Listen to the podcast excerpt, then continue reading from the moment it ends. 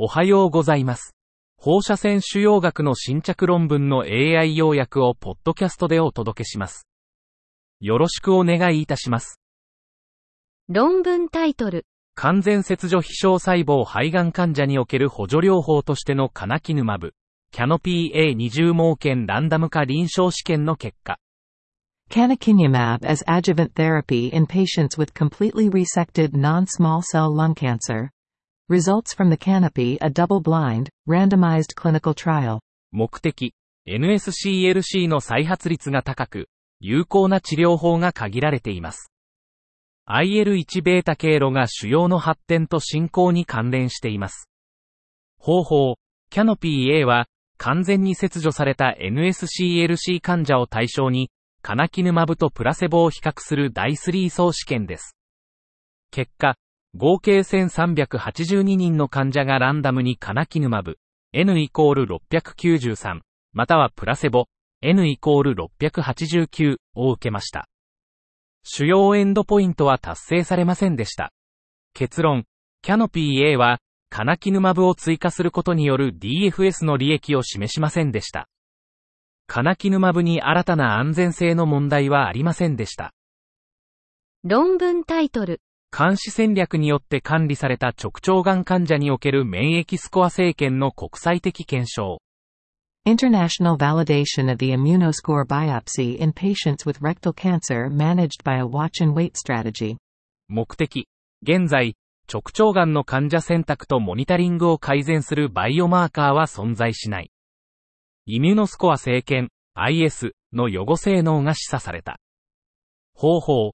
この研究では、W&W 戦略で管理された CCR 患者249人を対象に、CD3 プラス及び CD8 プラス T 細胞を定量化し、ICE に変換した。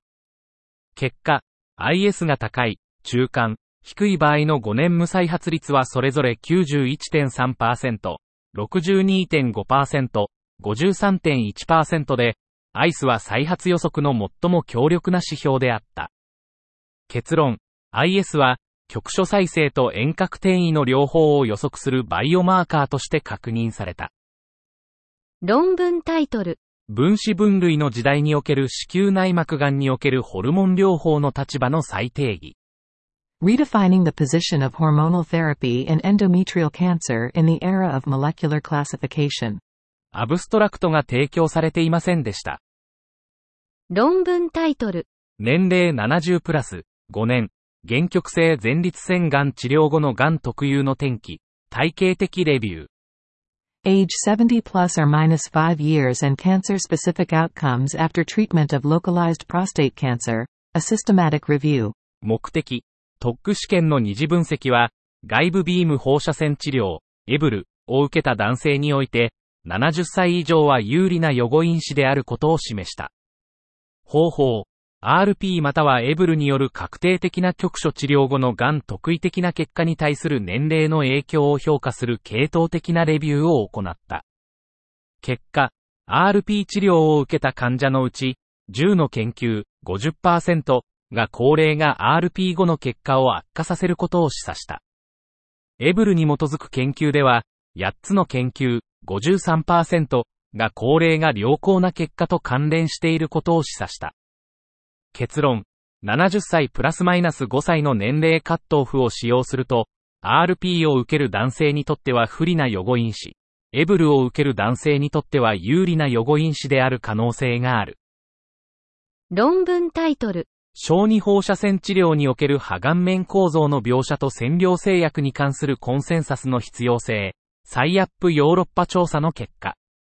The need for consensus on delineation and dose constraints of dentofacial structures in pediatric radiotherapy. Outcomes of a PSYOP Europe survey.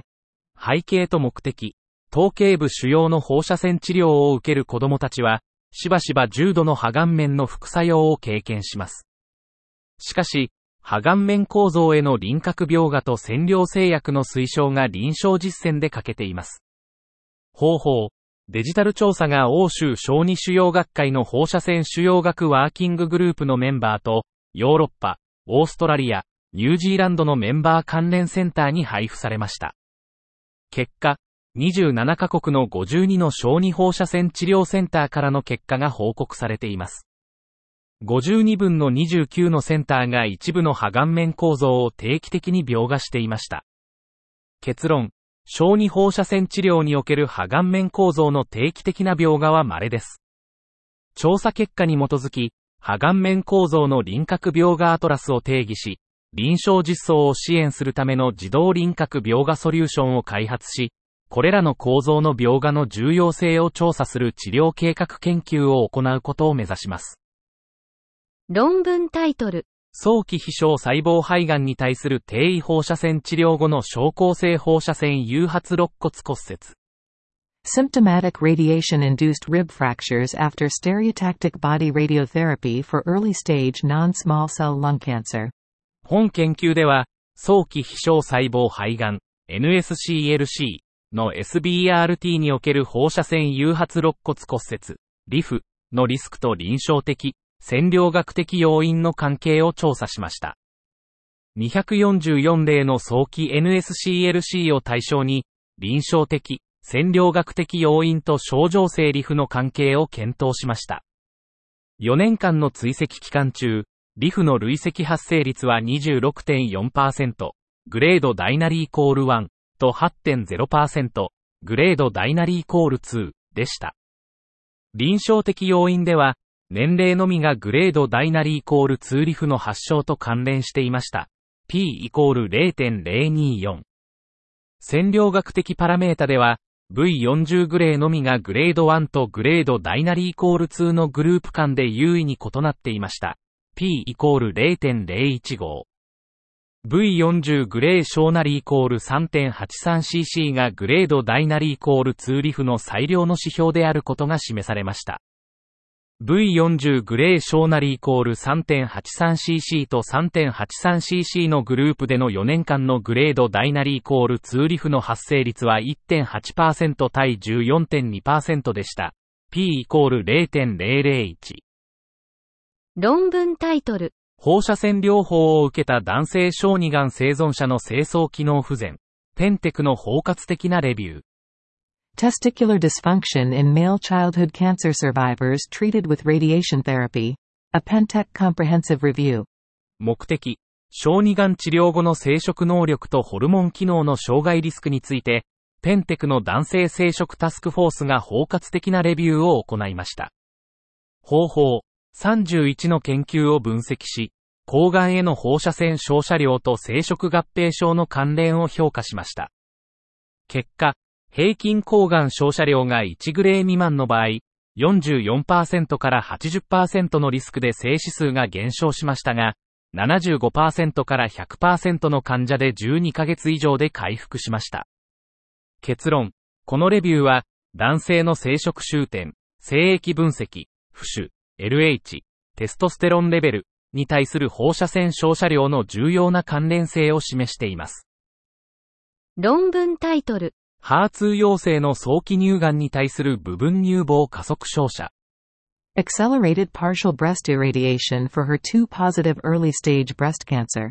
目的、ハーニ陽性乳がん患者が部分乳房照射、PBI 後に良好な疾患制御結果を示すと仮説を立てました。方法、2000年から2022年までのハーニ陽性乳がん患者52人を対象に、BCS と PBI を行いました。結果、2年間の局所再発率は3.8%で、地域や遠隔再発は観察されませんでした。全体的な生存率は非常に高かった。結論、ハーニ陽性早期乳がん患者に対する BCS と PBI の管理は、2年間の局所再発率が3.8%で、地域や遠隔再発がなく、全体的な生存率が非常に高いことが示されました。論文タイトル。高リスク前立腺がんにおけるかなり短期間のアンドロゲン抑制と低位放射線療法後の長期成績。ファストル。ファストルに試験からの最新情報。Long-term outcomes following fairly brief androgen suppression and stereotactic radiation therapy in high-risk prostate cancer. Update from the FASTR, FASTR2 trials. 目的、高リスク前立腺がんに対する超低分核放射線治療の長期結果についてのデータが限られています。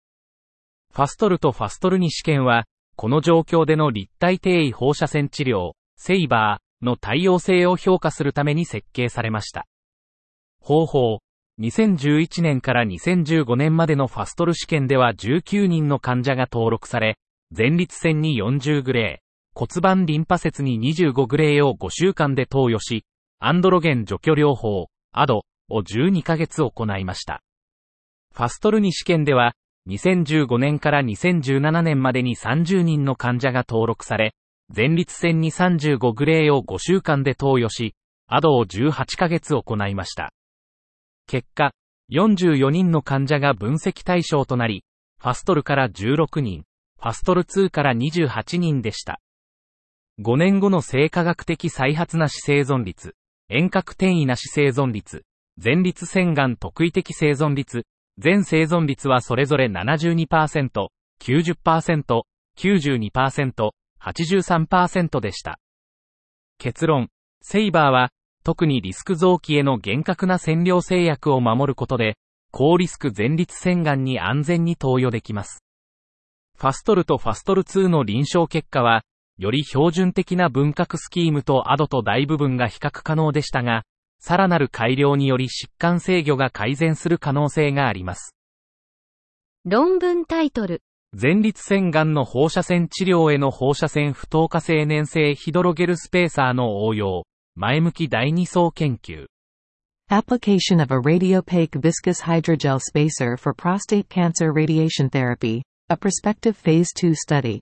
目的、前立腺がん放射線治療、リツイートのための放射線不透過粘性スペーサー、RVS の適用を評価。方法、30人の患者に RVS を注入し、リツイート後3ヶ月と12ヶ月で MRI を実施。結果、手順やデバイス関連の有害事象は観察されず、ハイドロゲルの移動も見られなかった。リツイート後3ヶ月で体積が25%減少し、12ヶ月後に3例で小さな残留物が検出された。